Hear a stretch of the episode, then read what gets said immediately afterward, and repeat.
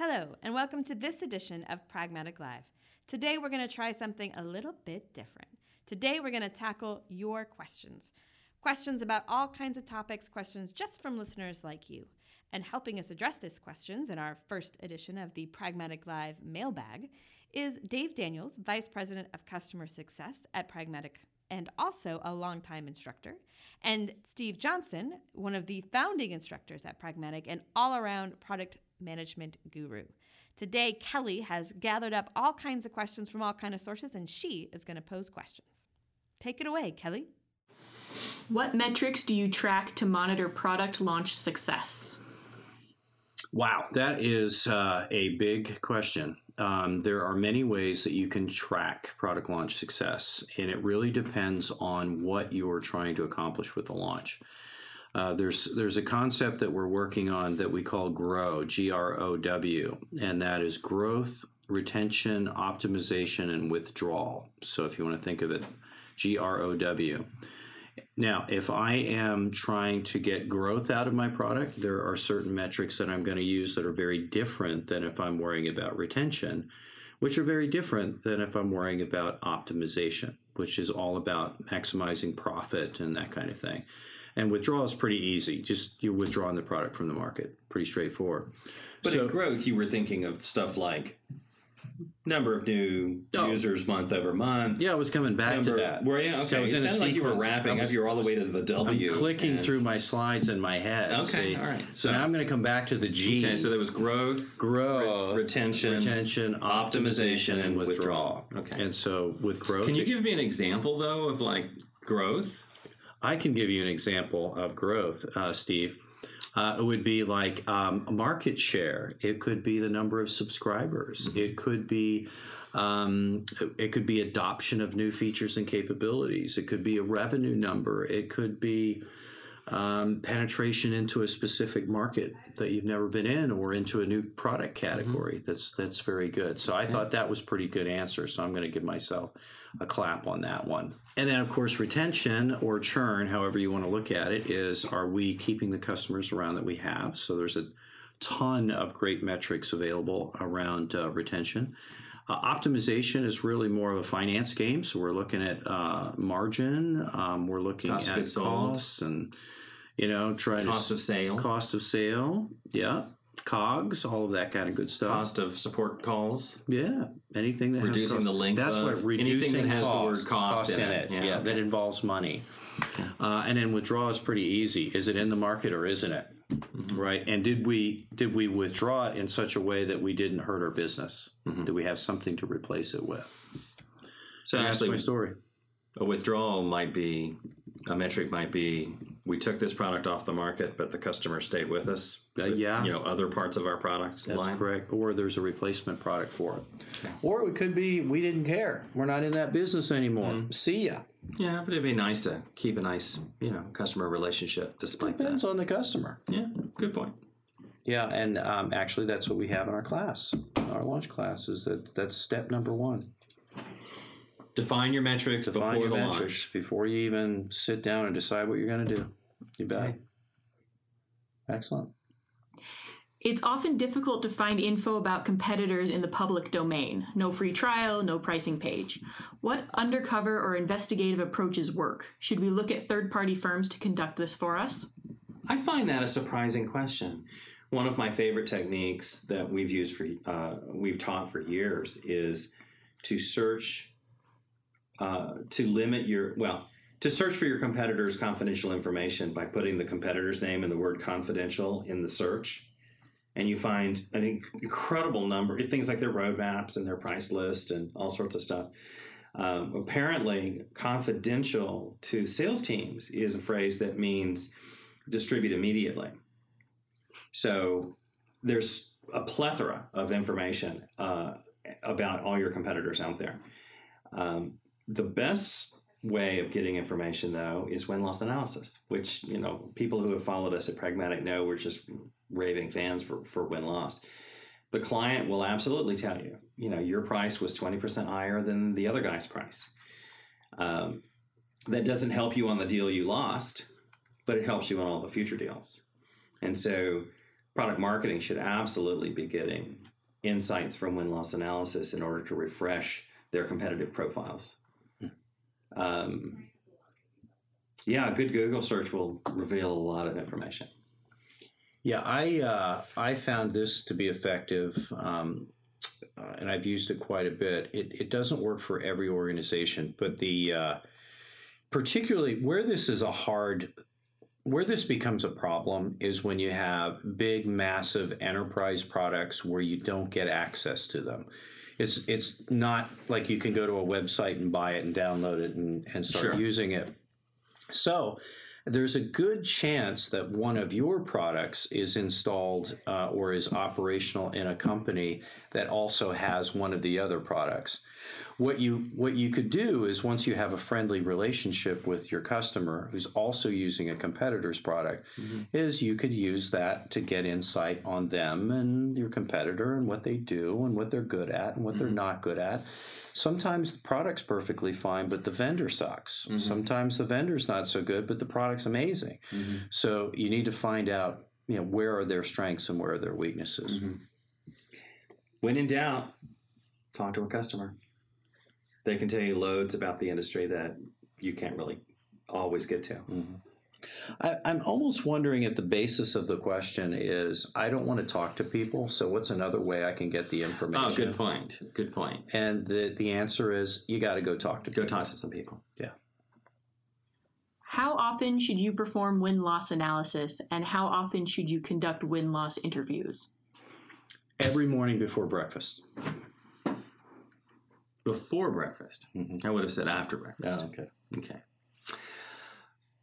I would challenge every product manager and every product marketing manager to do at least one win loss interview per month. And if you are in the midst of something, we're getting ready for a launch, we're getting ready to, you know, plan our next release, I would say more than that. Um, you get insights from wins and losses. And the truth of the matter is, I find you get the same insights. It doesn't really matter whether you talk to a win or a loss. Um, but interviews is one thing. Analysis, the second part of the question, is you want to do win loss analysis either quarterly or right before you embark on a big thing, right before a, a new release plan uh, or a, a new launch plan. So first of all, the the frequency that you do the win loss interviews, make sure we're separating the 2 um, is do them do them as frequently as you can, um, as long as you have access. Uh, I mean, one a month is nice, but you might want to do more for different reasons. Uh, you you might be uh, you might have introduced a new product. Uh, you've launched it a couple of months ago.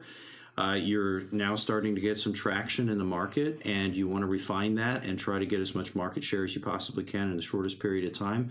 So the frequency you do your win loss interviews might be much higher than if you had a stable product that's good very optimized and you know very mature uh, product category. Actually, what I meant to say was at least one. At least, okay, One per month I can accept that. I accept that. Okay, uh, so greater than or equal to. exactly. Okay. But you know, if you if you need to do thirty, um, then that's more than a product manager or a product marketing manager can do, given all the other nonsense that they have to do. Correct. So that's where you reach out to a firm and you say, you know, hey, Alan, can you help me with that? Or hey, Charles, can you help me with that? And we've got people that we can connect Mm-hmm. We you peeps. to to do win loss anal- interviews and analysis for you. And then on the on the analysis side, I'd like to add that analysis should be ongoing because you're collecting a lot of unstructured data. So it's not like you can run it through a spreadsheet and go, "Bink, what does the pivot table tell me?" So it's an ongoing thing. So I see patterns and then I'm going to begin to act on them. But I'm not going to be able. I don't want to wait a quarter. I might want to. I might want to get ten of them and see what I got. I might want to take twelve and see what I got. So it's an ongoing activity uh, to do the analysis as opposed to a structured. It has to be done in this point of time. And you also don't want to react after a single interview. You never want to react. Yes, I agree with you completely. Yeah, you need at least three dots to draw a trend. Who should lead win loss analysis? Product marketing. Product marketing. Next question. All right. No, I, I, I can't let it go that way. But no, that's the answer. Um, we're we're violent agreement. What we have learned over the years of working with teams on win loss analysis is what you learn most is about the way you market and sell more than what you learn about the product. Um, a lot of product managers do win loss analysis hoping to get insights on the product, but usually what they learn is oh, I didn't know you had that feature. It's not that you didn't have it. You did have it. Of course, we had an interface to Jira. What are you talking about? But somehow the client got all the way through the sales cycle without learning about this critical feature, which means we've dropped the ball in marketing or we've dropped the ball in sales. Um, salespeople worry that it's going to be a witch hunt. You know, so they say we want to own this, and they're like, they don't. It's not that they want to own it; it's that they don't want anyone else to own it right? But what we found is the most valuable insights from win loss analysis help inform the way we do our product marketing. So there's a longer answer. What are your thoughts on requesting product demos from your competition? If you say, Hi, this is my name and this is my company, and I'd like a demo, and they're foolish enough to give you a demo, then maybe the blame is on them. Mm-hmm. But for me to try and trick my competitor into giving me a demo, I think is pretty immoral. Unethical. unethical. I'll go with unethical. Here's here's And the, immoral. Here's the Unethical and line. immoral. Here's the line. I'm okay crossing. I would. s- I'm sure there are a lot of lines that Yeah, That might be a few, but this is in regard to competitors and demos. Here's something I learned a long time ago from a boss of mine. And it's something that almost every vendor does. And when I teach classes, I bring it up, and the, and the people in the room look at me in complete horror.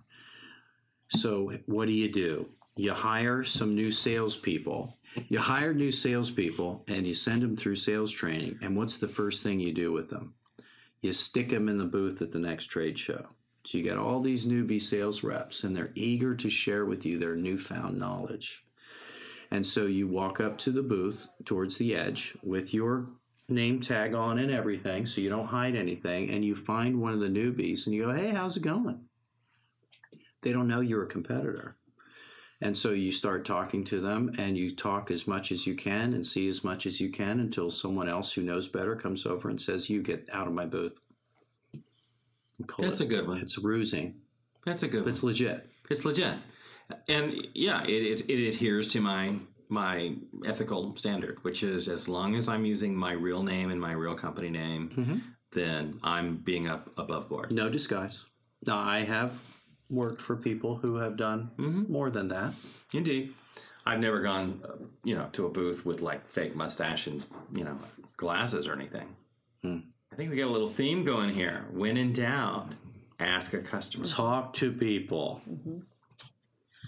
Most of our product team has taken your courses, but we still struggle writing good problem statements. Can you give us some tips for writing solid problem statements? The key to writing a good problem statement is to write it in the voice of the persona. The most common thing we see is we're reverse engineering a problem statement from our existing code.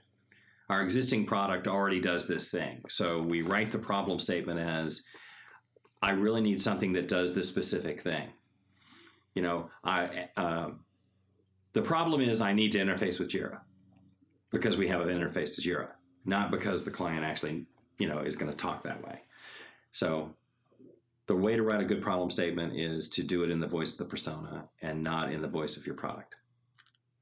meaning if you don't have the persona to begin with, it's going to be a pretty good, pretty difficult job to do. Indeed. And, you know, we'll cut out this little hum, how I'm doing it right now. Um, most of what I see in product management writing is we've already decided what we want the outcome to be. We've already decided what the feature is. We've already decided the answer. And so we're trying to hint at it without saying it explicitly. It's like, what I really want is pivot tables. So now, how do I write that without using the word pivot table in my statement? And we see this in requirements writing, we see it in user stories, we see it in problem statements. It's like I'm already there, but I know I'm not supposed to say what the answer is. So let me hint as strongly as I can to, you know, the how I want it as opposed to what I want. Join us next week as we tackle another great topic designed to help you elevate your company, your products, and your career.